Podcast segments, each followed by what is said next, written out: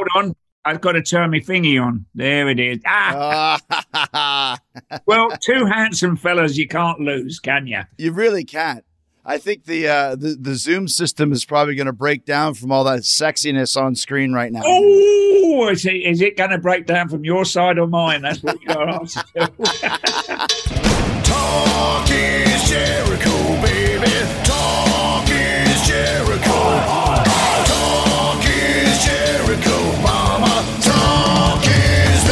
right, welcome to Talk is Jericho. It's the pot of thunder and rock and roll, and let's get going with the patented Duff McKagan joke of the week. Chris Jericho, Duff McKagan calling you. Uh, hope everybody's okay. Hope you're doing good. Uh, listen, I did my first nude painting this morning. Yeah, uh, the neighbors weren't too happy, but my front door looks amazing. Thank you very much. Goodbye. I had to think about that one for a minute, but actually, I kind of like it. It's, it's funny. Uh, thanks to Duff for keeping us laughing, and thanks to Duff for keeping us rocking with Guns N' Roses. I was in Las Vegas last week to see uh, GNR at the Allegiant Stadium. It was a great, great show, and Guns N' Roses are continuing on in the States till October. Then they're heading to Australia and New Zealand in November. See them while you can, and don't forget Fozzy as well. We are officially back on the road. We had the first show of the Save the World tour last night in Columbus. It was a great opening uh, night of the tour. Thanks to everyone who came and rocked with us. And we continue tonight in Joliet at the Forge.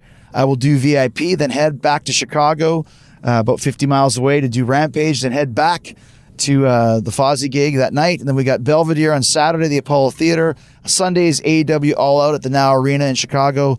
Uh, MJF versus Jericho. If I lose, I never wrestle in AEW again. I don't even want to think about that.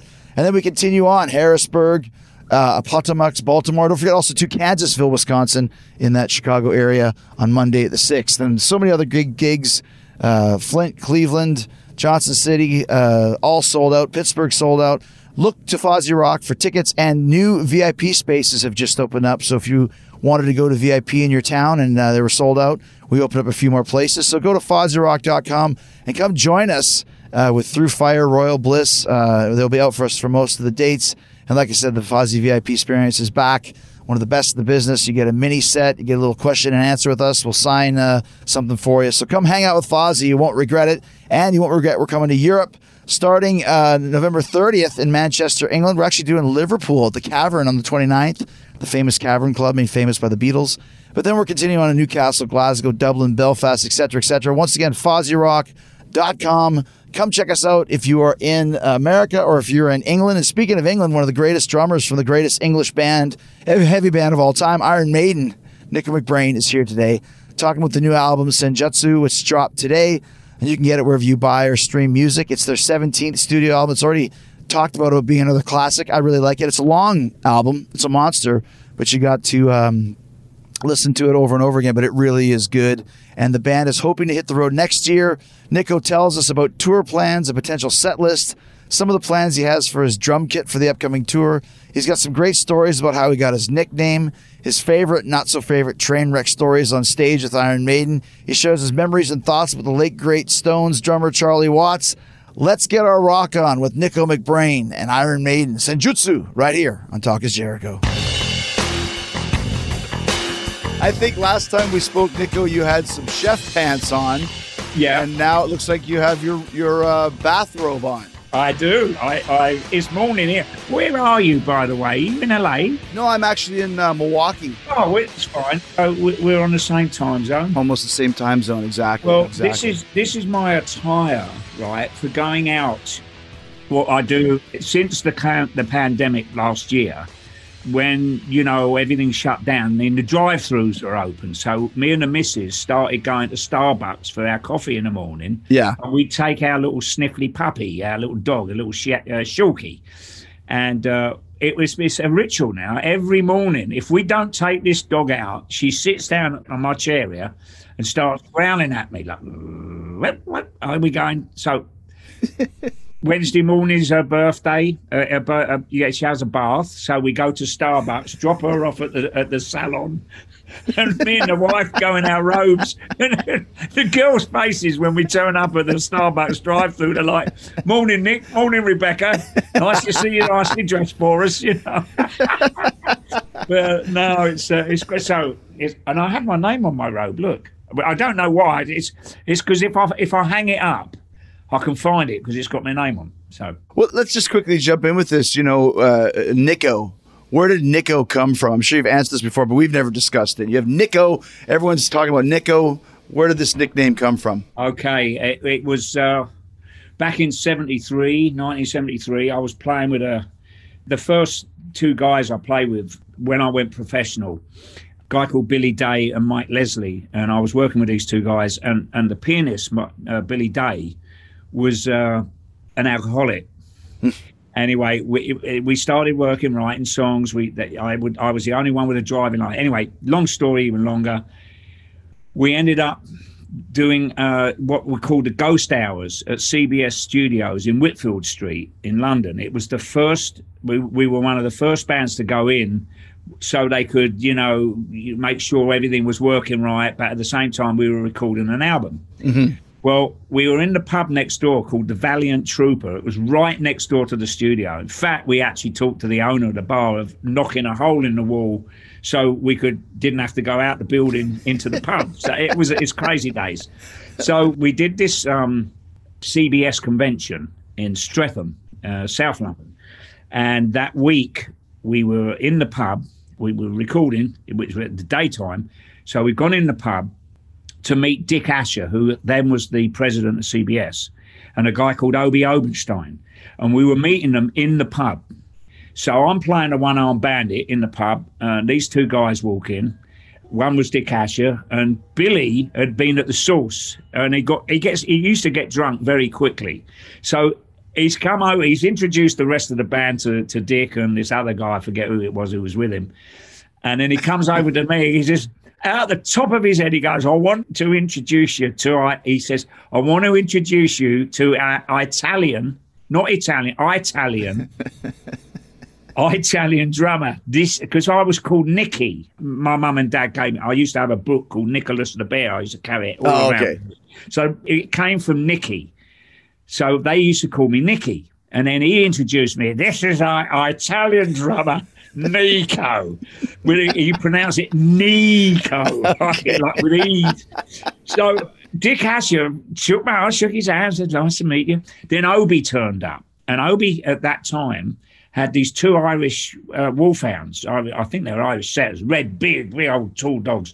And he comes in the pub with these two dogs, right? But larger than life.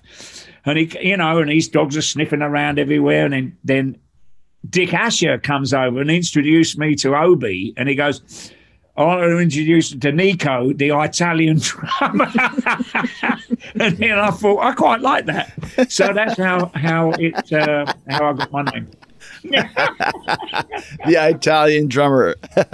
well, speaking of drummers, obviously it, it was a sad day yesterday when one of the greatest drummers of all time, uh, of course, Charlie Watts, passed away.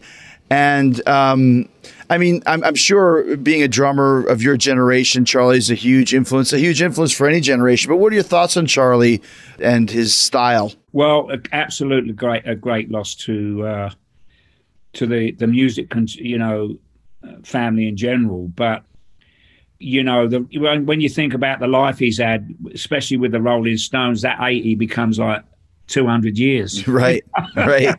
but um, he was such a great influence on on many of us younger players, and when I say younger, you know, of my generation, for sure. He had his style was was unique because he was a jazz drummer. He came from like a big band background, and uh, and he just slipped into the to the gig with the with the Stones, and obviously stayed, you know, sat on a drum stool and never left. But he had this this lovely technique of uh, he played both ortho, orthodox grip and match grip. Uh, he tended to change between the two, which was cool. But he did this thing on the he, he like instead of going like four, you know, the old two and four groove with a four on a hi hat, he'd go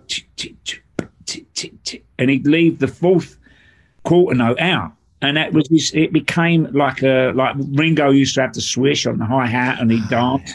Yeah, yeah. And so then you take that, and it was, you know, there was a, a quote somebody told me. He said it was like music isn't about the notes; it's about the space in between.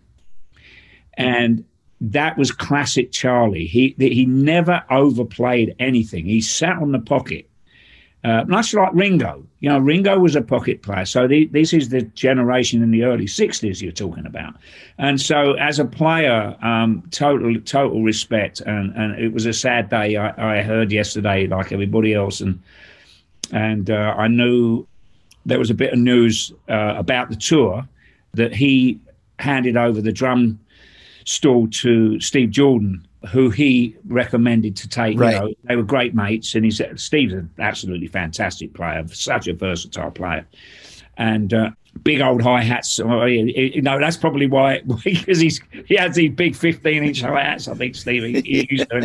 And, yeah, you know, so I don't know how how the boys are going to go out and tour without him.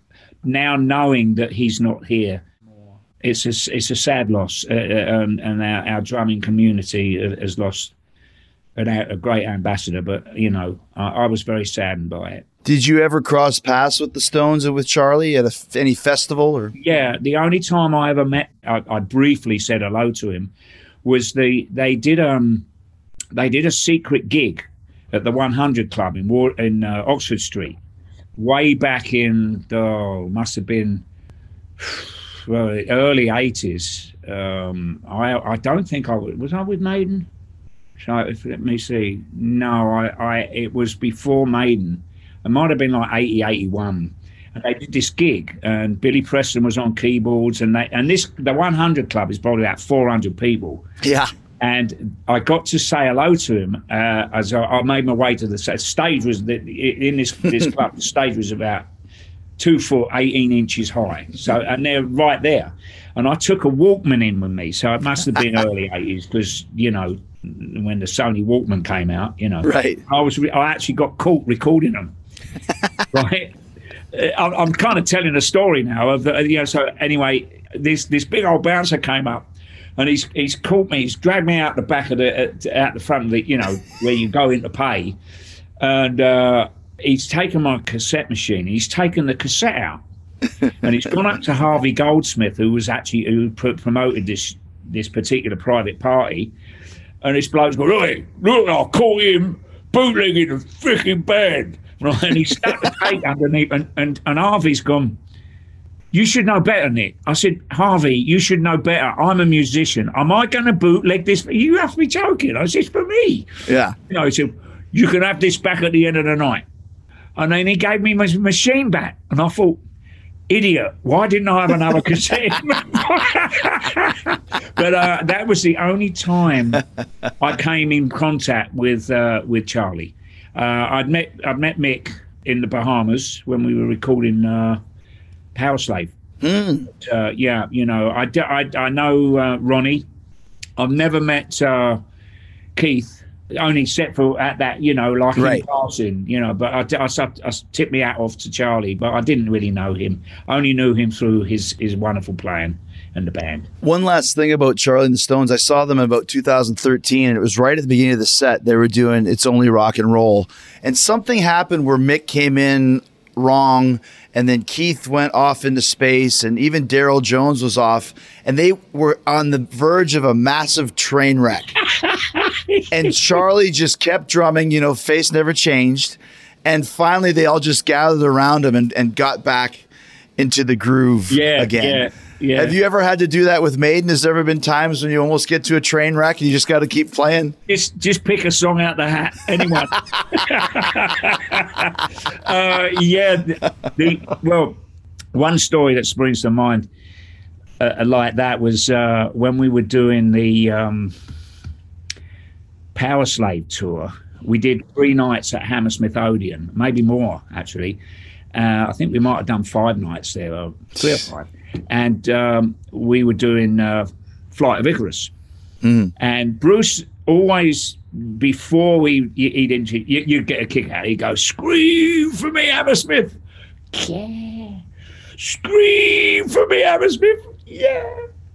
Scream three times. That he always did it three times. The flight of Icarus. Wow, right? so, this particular one of the nights, he goes, "Scream for me, Hammersmith!" Yeah, scream for me, Hammersmith. And he he didn't get to the third one, and I counted it in. I went, "Ksh, ksh, go, go, on my own. so it was right. So Dave and H, because Dave H was stage left, Dave was stage right, and Harry. Bruce is out front giving it the big one, and he's heard me start.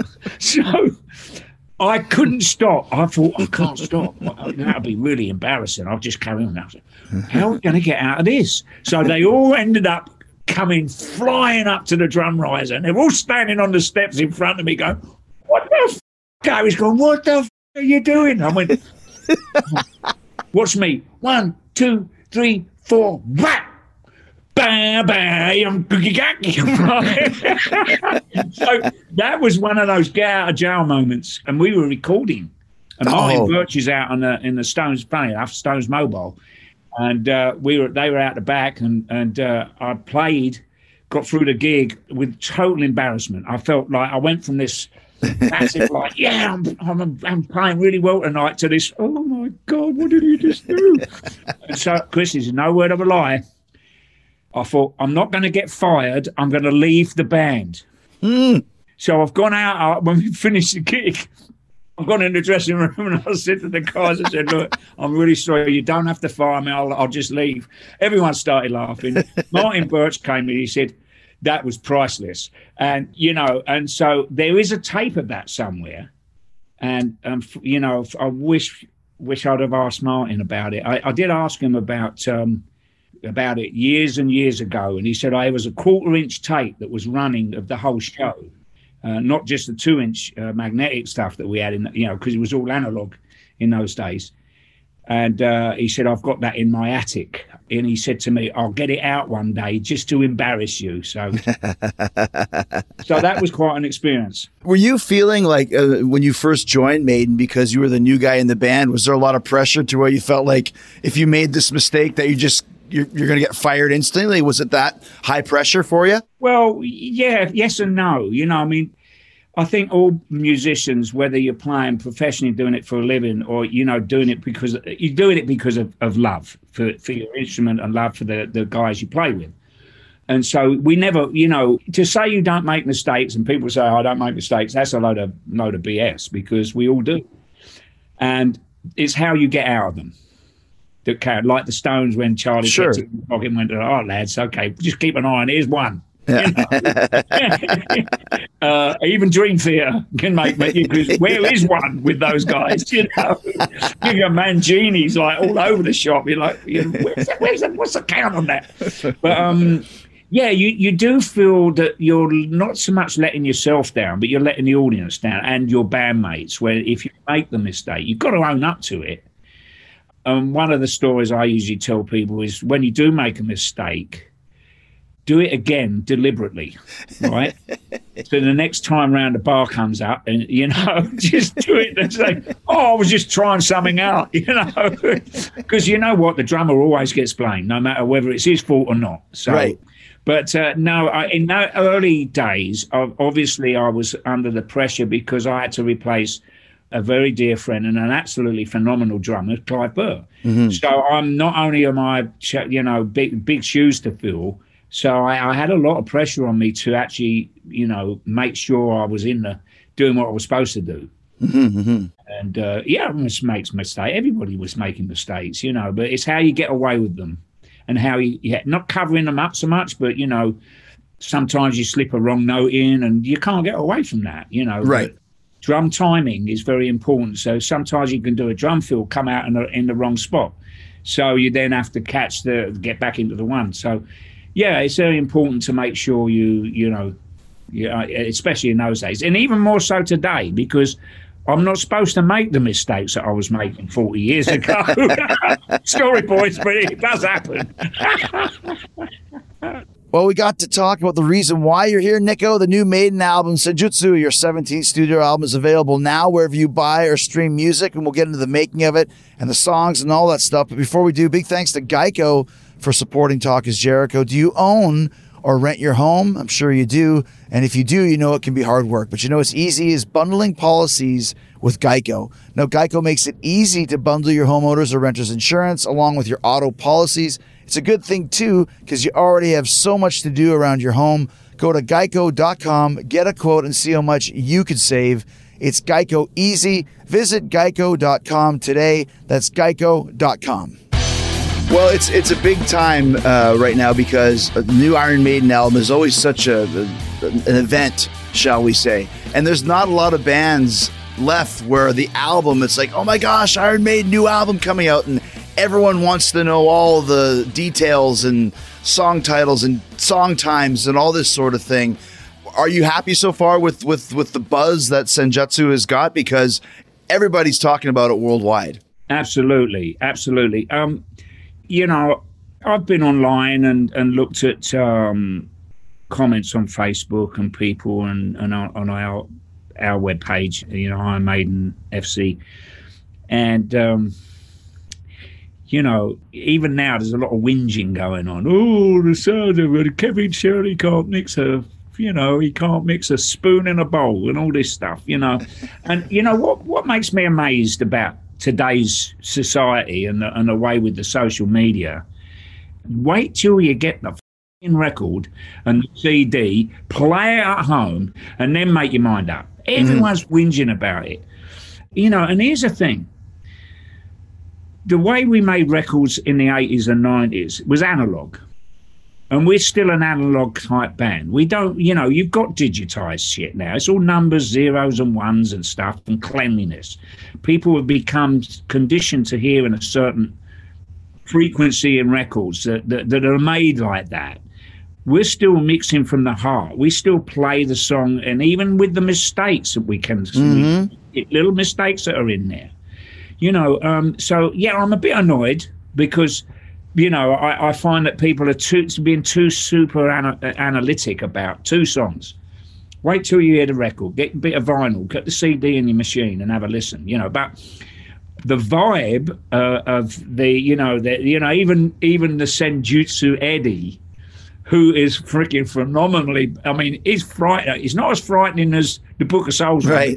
Behind me, you know, um, but. Um, yeah, the vibe that you know, because we haven't had an album out in six years. It's, it's, you know, obviously taken a year and a half away for all this bollocking pandemic and shit. But uh, the vibe is just great, and and you know, the beautiful thing here is that uh, that all the songs on this album, Chris, it, it's like a what don't you play live? You know, when when, I, I'll leave that out to your lovely listeners when they get a copy and, and, and they, they listen to it. There's not one track that you couldn't play live that wouldn't be like a stadium out track. Even the long stuff. I mean, three Steve Harris written solely, you know, and Steve doesn't mess around when it comes to the way he constructs his songs, you know, you and you're always going to have an intro. And then, you know, people are moaning about it. Oh, what's the matter with you? Oh, what's the, writing on the wall. What's the deal with the country guitar at the beginning? Oh, please, give me a break. You know. Well, I, I love that too. It's it's it's like the first Iron Maiden album in six years, and people are already so the people that are play because I I've heard the album and I've, it's funny because there's a quick segue. The lovely people at Iron Maiden uh, sent me the record, but it's almost like Mission Impossible. You listen to it once or twice, and then it disappears. Yeah. I'm like, what? Like I didn't, I didn't know. I would have listened to it completely locked in, but I put it on the background. Oh, that's a great song. Let me have another listen, and then it disappears. So it's always the very kind of Candlestein Maiden way, uh, but still, like what a, a, a huge epic record.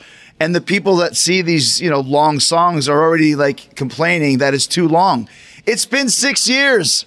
It can't be too long. I'm okay with it being long. Yeah, yeah. You know, and here's the thing. You know, they, people complain about the. You know, why is it always such a? You know how it works, Chris. Yeah. You know, you've got your band. By the way, how are the boys doing? Oh, very good. Thank you. Very good. Have you played any gigs since? Uh, We played a couple of gigs. We're actually getting ready to go out next week, uh, Oh, to be honest with you. And uh, everything's going good. We have a new song that just hit the top 15 on the charts. So uh, actually, you guys are right behind us. So we're. oh, hang on a minute. I ain't right. Yeah, yeah. Sorry. I'll have to go and have a peek. Oh, but well, that, that's great. Yeah. Um, I mean, I remember when we, we, we did our show in LA together. Was What a great night that was. That What a great night. Yeah, and my biggest memory from that night, moving away, I know we'll go back to this in a minute. Yeah. Was um, I remember for, on stage out in the car park, the way they they built that stadium, there was a massive big floodlight. And from my perspective, it, I don't know if it's because I was up on a riser. This light was, that you know, sometimes when something peripherally takes you, you know, you just can't not look at it Right. this light, and I kept sending Charlie, go and tell someone to shoot that light out. it got so annoying. And, uh, you know, you think, what a stupid boy. You're playing out there in front of 60,000 people, you know, and you're worried about a light in a car park.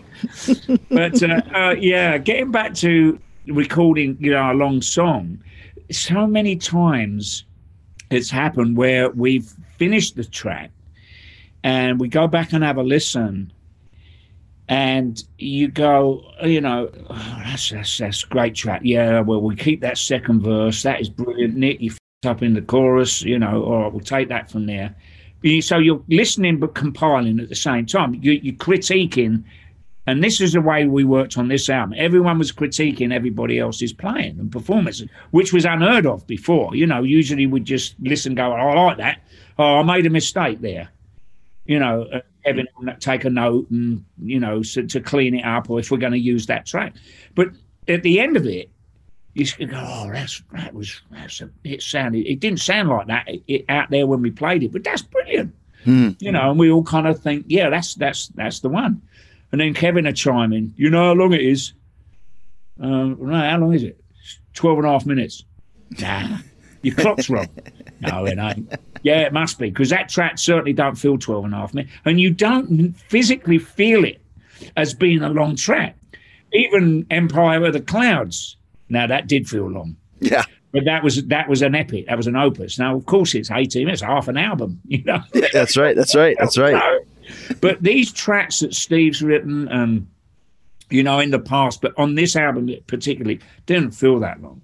And I think maybe having listened to it myself, I'm totally different object. I have a different objectivity when I'm listening to that album. I'm listening to everybody's playing and, and I'm enjoying it. I don't ever feel that track's too long or that section repeat. Parchment is my favorite track, and that's mm. like 12 minutes long. Mm-hmm. And there's a lot of different repetition in it, but on the repetition of different counter melodies that keep coming in, and there's this one melody, then there's another. It's similar in a way to the red and the black, in as much that there's all these guitar refrains and melodies that go into across the groove that me and Steve have laid down. You know, Uh, I love that track. Uh, it doesn't seem that long, so I think the best thing for the, going for your original question about the vibe that's going on with the album, yes, there's a lot of great, great chatter going on. People don't like the Eddie, other people do. There was one person that I noticed, well, a couple of people on, a, on the forum were going, why have they got a black background like the Book of Souls had? Can't they come up with something better than a black background? I mean, come on, people. You know, you know, you could put you could put a kaleidoscope behind Eddie. You know, all these different colours, like like like maybe you know Sergeant Pepper's, something that kind of vibe, and they'd still moan about it. Why didn't they put a black background? I've found that about, you know, Iron Maiden fans, Star Wars fans, wrestling fans are like that. They're so involved and so interested that they tend to complain a lot as well. That's but I mean, you know, and especially nowadays because there's a, a forum for everybody to just go online and, and write whatever they want to write. yes. So, you know, Yeah. so that that's changed. I don't want to paint a picture of me being moaning about our fans. No, fan. no, no. I love our fan. We have the best, and everyone in the world who plays professionally says their fans are the best. I know our fans are the best. I know that without a doubt, uns- hands down. But I get kind of. I don't get angry. I, I kind of just go, God, I've got to scratch my head on that one, you know. And I like that because the freedom of choice, people have to have that, you know. And I love that. And I think our fans, some of them, I think, do it just because they want to get a reaction from the rest of the forum, Yes. which is cool. And it starts up this like threads and stuff. And by the way, I do go on board. I don't actually answer anything or, or critique you know, go in there and go, oh, you're you know you're uh, you're off out of order, mate. You know? yeah. but uh, yeah, it's it's great. So the, the the general vibe, Chris, is just is just phenomenal. You know, and I, I've got before we carry on, I want to tip tip my hat off to uh, all our gang back in England, Mary, Dave Shacks, Ed, I've got all the people that have been behind, uh, and Sarah. She's our web goddess. She does all the internet social media stuff. She came up with the Belshazzar's Beast idea. Um, and I just want to let let it be known that I, from the bottom of my heart, really appreciate everybody back at uh, Iron Maiden HQ for what they've done and how they've they, you know pushed this. Uh, as I spoke to Dave Shack today, he said, "I'm going after the third of September. I'm going on holiday."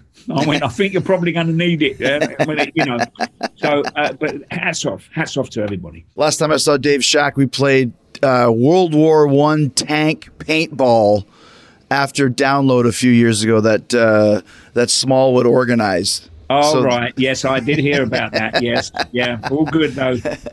All right, Senjutsu seemed to come out of nowhere, but let's talk about when Maiden actually recorded. it. You've been sitting on this for a long time, and we'll do that after this important reminder from our friends at Nitsa. You're hanging out with some friends, putting back a few drinks.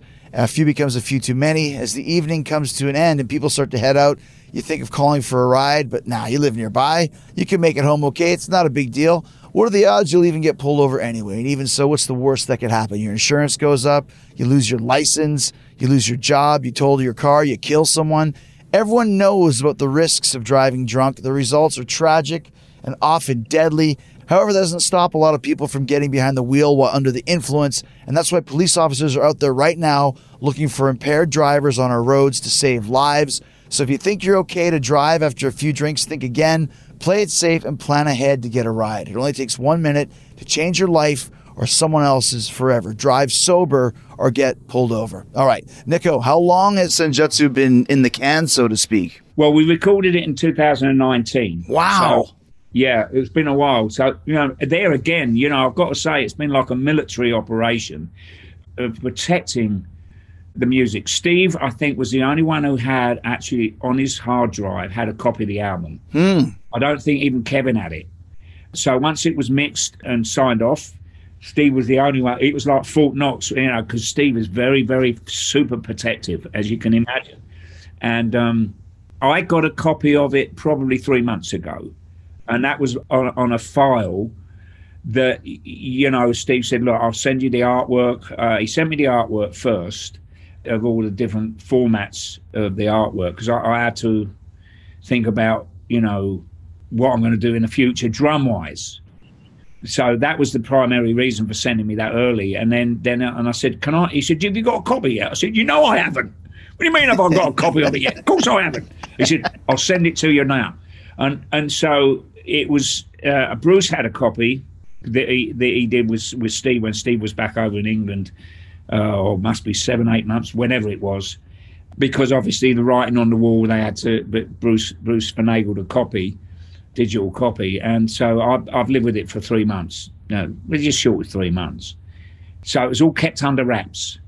So when I saw the artwork for Eddie, I'm like, what? the- oh, you, you know, once you, see, uh, you, did you just, you haven't seen the album artwork, right? Yeah, oh yeah, absolutely, of Oh, course. you did. So, you know, um, the, the one where he's with the Yeah. yeah, yes, right, yes, yes, yes. Yeah, that's my favorite. Like the samurai, ancient samurai Eddie, and all the different warrior poses that that is inside the actual album is what you're talking about. Yeah, It, it, it's just magic. You know, Mark, I think Mark uh, did the artwork as as well for us again, and uh, it's just the whole thing to me. And just, I mean, not just as the drummer of the band. I mean, I'm also, you know, very critical on what to, to look for for you know the artwork in in terms of what it represents you know and and that that whole the whole thing's just stunning How is that presented to the band? Is that something that Steve just says, "Here's what we're doing," or does he say, "I got this idea," and discuss it with you guys? Yeah, yeah, really. You know, we talked about this over the years about de- delegating different things. So it's not all Steve it's primarily Steve, Bruce, and Rod. So Steve's attitude was is still a very democratic band, but he can't phone everybody up to make a decision. So Of he course. does make the decisions, and we get to know about it. And if we feel that perhaps it's not the right thing, or we have a different atti- attitude, you know, to add something to it, then it's talked about. But nine times out of ten, it's really left up to you know the the, the three amigos and I. We, we you know we're totally one hundred percent confident in in Steve first of all, Bruce, course. and then Rod and the management team. So, um, you know, like for instance, when we decided uh, we were on the Book of Souls tour talking about the legacy, we knew that we would how we were doing it and the Spitfire and all the different realms. And it was like, what song do you want to play? Everybody had a choice. Obviously, I came up and I went, we got to do Where Eagles Dare. If we're doing the War Zone, you know, all right. That was written down, and Davey, you know, had his choices, and so that's how that the music t- side of it. We all tend to talk about how we're going to present the set list. But all that artwork and stuff is, uh, I'm obviously the drum side of it, that's my domain, that's my realm. Nobody interferes with that. That's all down up. But I do run it by Steve. Much to Rod's chagrin, he's like, "Oh, bloody hell, Nicky! You're gonna let me see what bloody stuff you're doing with the rule." no." I'm like, Rod, Rod. No disrespect, my love. I'm the drummer, and that drum set, that's my my realm. No, no. By the way, I've run it by Steve. No, and then mums and grums changes the subject for it.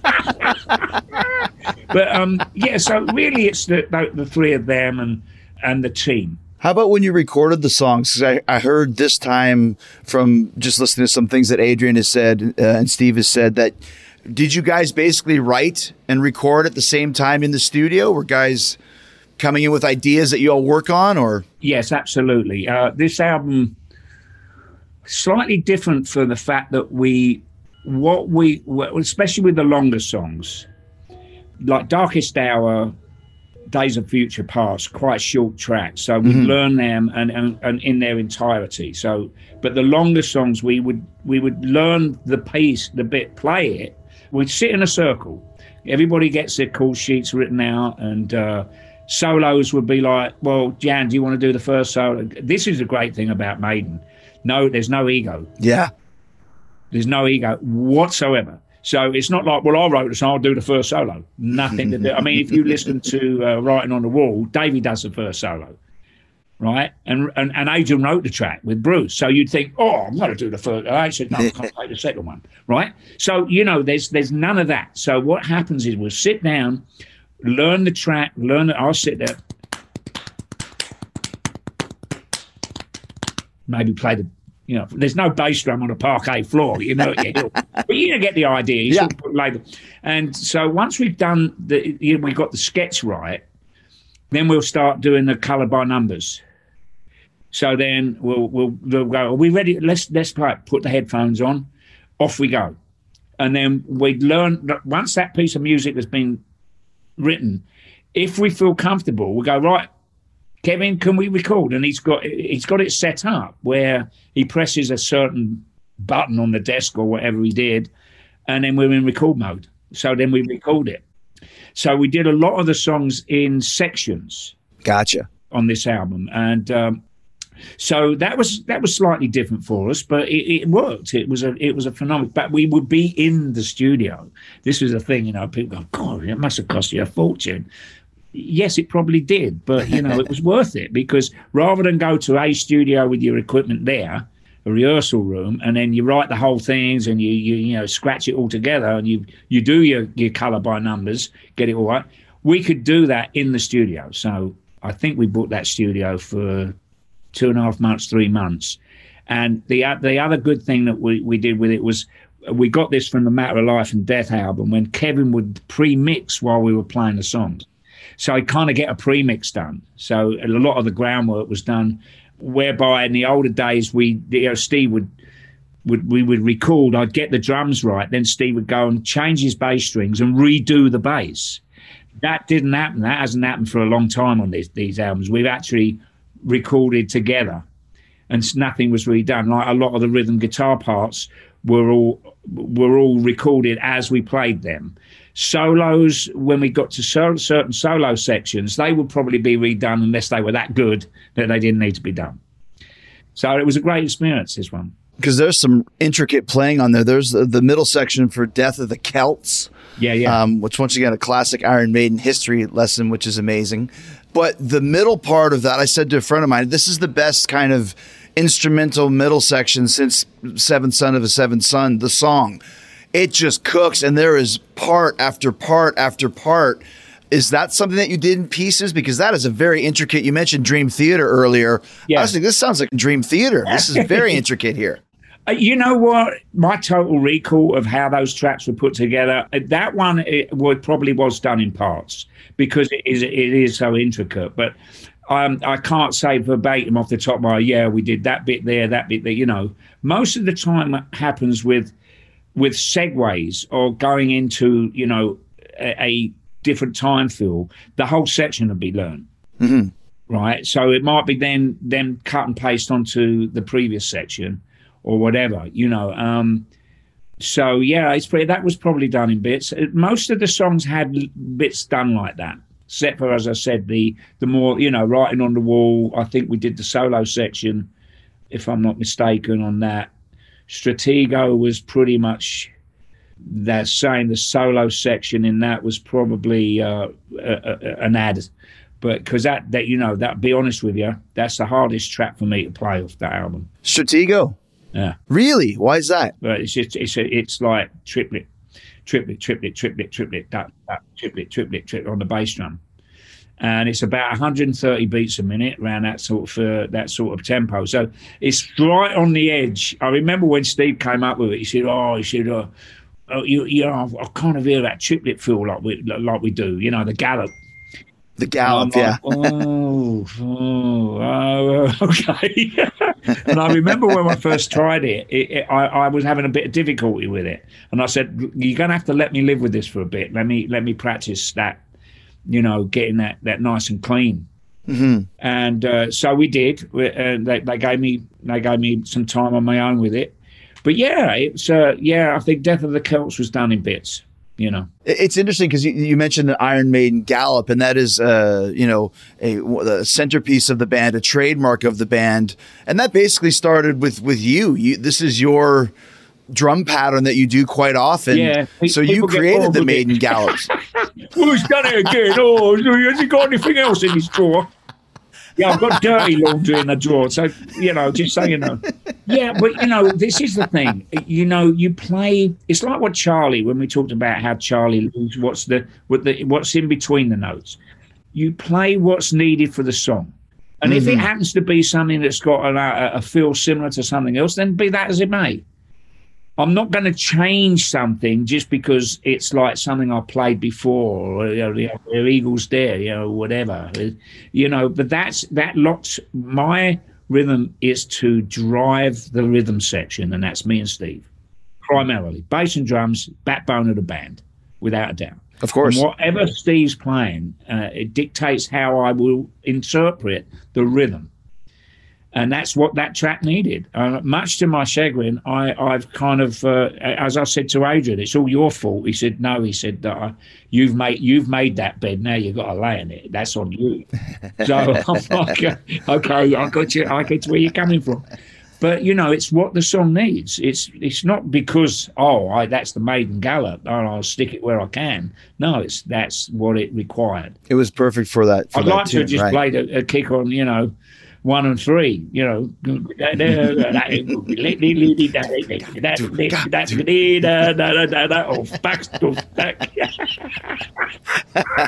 has been fun. The disco version. as we start to, to wind down, just to talk about a couple more of, of, of the songs, is there are some songs on here, and Bruce has alluded to it, that are different from the from from typical Maiden songs, which is great. You guys have always changed things up, but you're talking about "Writing on the Wall" is one, and then the title track "Senjutsu," uh, which is completely different from what I was expecting, but it's very much a drum based. Heavy rhythm type Oh, song. yeah, yeah. Is that the way it was presented to you, or did you just say, "Hey, let me try something more of a tribal beat here"? Yeah, it was it was it was presented to be like um Kodo drums, that kind of big you know, like imagine there's these the you know the Japanese Kodo players, Yeah. you know, pro, being that big Do, do, do, do, and uh, and it, it, was it was like you know, and, and and Steve said, "Here, what you know, I can hear like big, you know, like a tom, more toms rather than a straight groove." I mean, in the chorus of it, you know, it goes into the snare, and it, but it still keeps the basic jungle theme, or if you like, it's not so much mm-hmm. the Kodo because I'm using too many different sounds across the kit. So it was something that we worked on together. We all kind of put, you know, Bruce was like, oh, you know, that that that sounds really good. More on the not going to the too high toms, going going more around the lower lower part of the kit. So yeah, I, I'd say that uh, sixty percent of that was was my my input into how that part was was created on that Senjutsu track. That was that's fucking that. I've got to say, you can't- you- for an album opener, that is some spectacular track. That really is, you know. Like I said, different from what you would normally expect, and then that's why it works so well. And, and the other thing that I, the one, I mean, it's not not a mate a playing thing so much is that um, Hell on Earth, the last track, it fades out. And I know it's funny because we haven't done an actual track where you fade out the music hmm. and then that's it.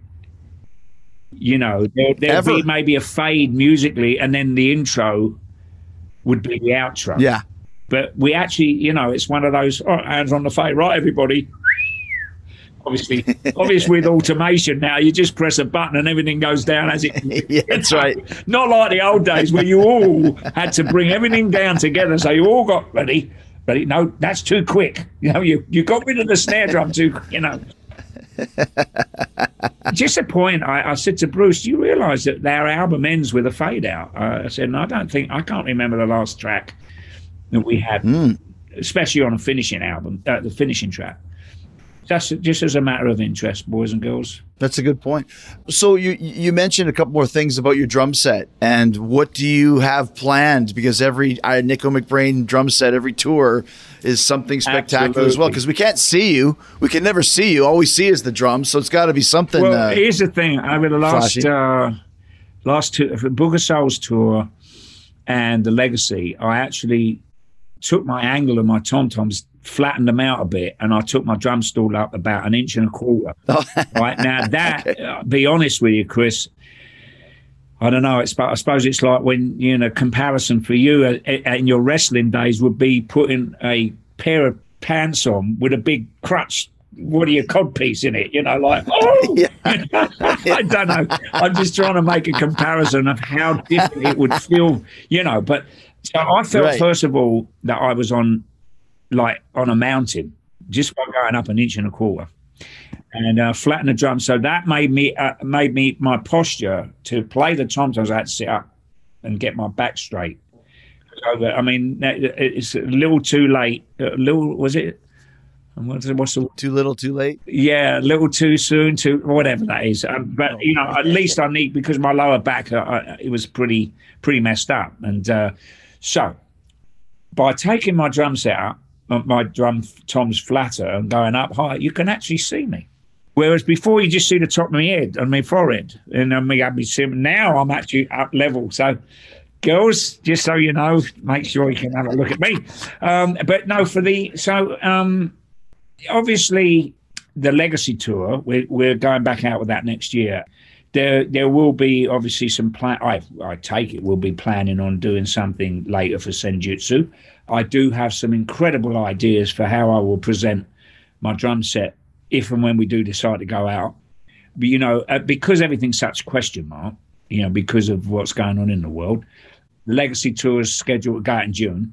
I am looking at a new kit for that section of the legacy tour but uh, yeah, I mean, this is the, one of the great things that uh, that Steve has always said to me. He said, "Look, Nick, here's the artist rendition of the, the what we're going to go out on the stage set. Once that's been decided, that's how our stage set will look. I then take my ideas and put them onto a drum set." And I get carte blanche with that. I'll always run it, as I said earlier. I'll run it by Steve and uh, say, "Look, this is. Do you like the gold? Do you like the gold hardware, the black hardware, or the regular silver?" And he goes, I like them all. You choose. So I do that because he's the, the this is Steve's band. This is his creation. This is his dream. Five other guys are living it with him, Mm-hmm. and I want. I will. I mean, not to, no disrespect to Rod. I love Rod like a brother, and, and you know, but you know, certain things that I've done on my drums, him and Bruce have laughed at, and yet my boss has gone. well done on that drum set, you know. so yes, I've got some good ideas, but um, yeah, so it's great because that's my tapestry. Get it? Mm. Tapestry. Never mind. Boom, boom, boom. yeah, I don't have a kit here. and when's the last time you actually saw the the all six of the guys? Have you been together at all in the last few years? No, absolutely not. Um, I haven't seen any of them. I mean, we've spoken on the phone, yeah. but you know, the last time was our last show, which was, I think, August of 2019, somewhere around there, August or September, on the last part of the Legacy tour. And you know, then we hung the we hung the old gear in the in the warehouse, ready to go out in 2020. yeah. Do you miss playing live? Absolutely, yeah. I've got a couple, couple of guys. Okay, so the restaurant we do our party every year at uh, Rock and Roll Ribs. On the, uh, we're having a party on the fourth. Hopefully, uh, if everything's okay in the state of Florida, because at the moment we're we're ramped up as number one for COVID deaths and people getting sick. Right. If we don't have to shut down, we're having a party, and I've got a uh, I've got a, a tribute band called Titanium Tart. Boys and girls, don't try and nick the name because it's already been registered, okay? And it's an Iron Maiden Okay. tribute band. But instead of having um, Eddie, uh, instead I've got Tatiana, who's, uh, you know, because unfortunately, right, my idea from years ago, Chris, and I'm leading forward because I need to let you know only you. I come up with this Eddie needs a girlfriend, and we'll call her Edwina. And guess what? The Iron Maidens have used it Oh, which is really it. pissed me off. Anyway, that's not, not, it. So anyway, we're doing a night. But I've got I've got a gig I'm doing. I've got a rehearsal tonight. Funny enough, first time I'd have actually been in a room playing with other people uh, since two years. So Wow. we're doing a gig in uh, a, play, a, a club down here called Piper's Club on uh, the 15th of October. And uh, I think it's 15th. And I'm going to use do my um, Bad Company tribute band called Dodgy Enterprise. So we're, we're we've been we've been. That's a good one, isn't it? They're both good. I'm still laughing over titanium, tart. Titanium tart, brilliant. isn't it? tart. That took me a couple minutes to I, get that I can't take credit for that. I have to tip me out off to the wife, Rebecca, my wife Rebecca. She said, "I know. Why don't you call your band Titanium Tart?" And I went, "Titanium Tart." You having a? Oh, that's pretty good, you know. so, um, yeah, um, we're going to cover um, our our Seventh Son era. Mm. So, uh, you know, I'm going to do a couple bunch of songs off of that. You know, I think, I think that, that's that- great. that- yeah. So, um, no, I haven't played. I haven't seen the band. Spoke to Bruce last week um, because he got COVID. It's a good thing. Advocate, advocate, right there, because Bruce had the his vaccinations, and he got sick, and he said, "I just felt like I had heavy, heavy flu." Which, if you have been vaccinated, is I better believe is how you feel when you get sick. Right. Uh, if you haven't had the, the injections, um, could be a lot worse. Well, it is a lot worse. Right. It's not could be. It is. It's going to be. You know. So I honestly, boys and girls, you lot out there, uh, I would thoroughly, totally recommend. Don't matter how old you are. Don't matter how young you are. Get vaccinated because then we can open up the world and go out and do what we do. You know. Play some rock and roll. Last question for you, Nick. What song or songs are you looking forward to playing live from Senjutsu? And what's your favorite song you like playing live currently? Oh, that's easy question. The lot. I, I honestly think, you know, maybe we should leave out Stratego. right. well, that's not going to work. That's not going to happen. That's the single. You screwed yourself on that. Um, all all of the tracks, I think, but my, you know, as I said earlier, Chris, my favourite track's Parchment. Um, just be, it, it's just got such a great feel to it, and uh, I love the counter guitar melodies that, that that build up to the very towards the very end section where we go into the double time, and we make we go back to you know we maidenize that bit, but um, yeah. all of those songs I think would be stunning live.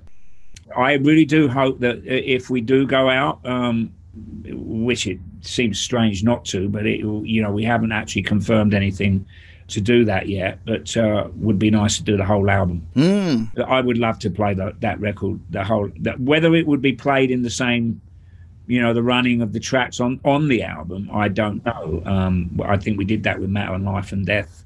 You did, You know, yeah. We played it as it was on the album, so probably would be, but uh, we'll see. As to my favourite track ever to play live is "Hallowed Be Thy Name." Oh, yeah. That is just a track that, um, I mean, to be honest with you, all of Maiden's tracks to play live are just great. They they all have their own certain fingerprint and uh, feel. But Hallowed mm. is when we get to play that. I mean, just the whole intro. You know, there's it's the bells, and although I don't, I used to play the tubular bells on the. Oh, but Michael Kenney does it now because he, oh, he said, I can get the right sound every night. I went, okay. It, it saves me, uh, you know, turning around trying to play the bell of a cymbal plus the tubular, which is what I used to do. And it saves the drum, my drum tech from having Roy come out and put. Right. You know, used to have three holes in the drum riser, you know, to accommodate the uh, halfway of, anyway. The tubular bell, But yeah. uh, Hallowed, it's just, and, and the thing is that it never ceases to to get my psyche going when we go into the solo section. It lifts, the whole song lifts up. I mean, we've got it to a tempo now where it isn't too fast. It's still faster than the album's very ploddy.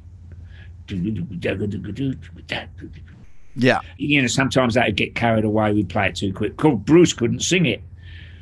He'd come up, he'd come off stage, he'd go, oh, blimey, shit, I've got to get false teeth now. I can't get the words out. What's the matter with you? and uh, so, but, uh, you know, it's got this this whole, there's, there's three guitar sets, you know, and, and it's just, you know, and then when it comes out, ba down, down into the chorus line at the end, it just, uh, and then the, the very end of it, it's something that possessed me. That track. Uh, I, in, in the old days, Davey would end up, you know,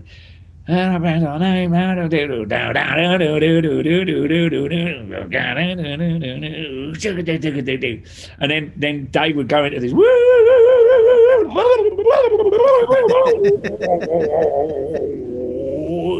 right. And I'd stand up. In the old days I'd stand up on the floor tom tom. Literally it would take my weight. Mind you I was probably 30 pounds lighter in the days. And, I, and I'd be giving it all this to Davey with the sticks and, you know, pointing at him and you know, doing a whammy bar with the drumsticks, which we still do, but I can't stand on the floor, Yeah. Tom. I have to stand on the stool and put a foot on it because, the, the, you know, the drums aren't as strong as they used to be, the, the way they're made. Uh, lighter shells, thinner, you know, you could crack them. Right. And I was I'll just tell you this story. There was one time we were in uh, New Zealand, and we we had a uh, 90, 93, I think it was a Fear of the Dark tour, and uh, Sonor was supposed to send me a, uh, a signature drum set. Uh, the, the signature, they're, they're like 12 plywood English shells. They're like half inch, three quarters of an inch thick.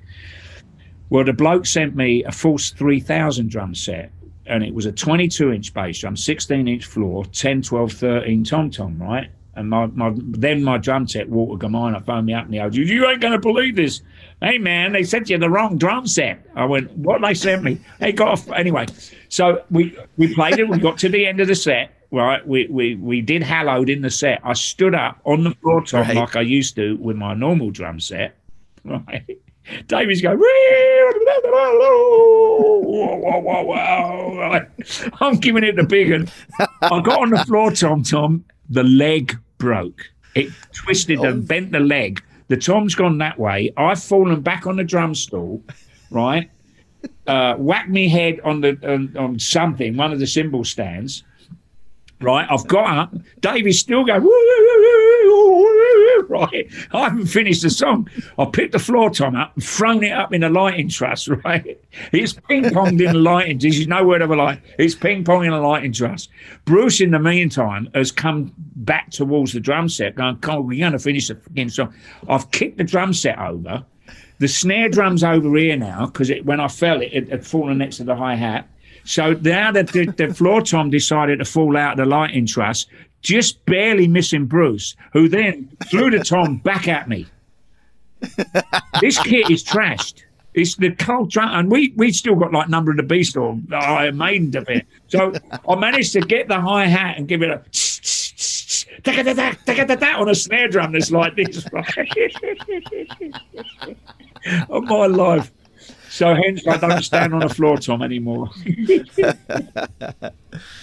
Oh, Nicko, it's always a pleasure to talk to you, man. Uh, hopefully, we'll get a chance to see you uh, down the road somewhere. I got to come to Rock and Roll Ribs one of these days. It's just down the road from where I live. yeah, sure, mate. You're more than welcome. Just let me know when you, you, you want to come up and I'll meet you. You can give me a 10% discount I'll or give you something. more than that. I'll give you 15. Thank you, sir. Great job on the new record, mate. Nick. Thank you, man. Thank you so much, Chris. Be safe. God bless you. Take care. See you soon.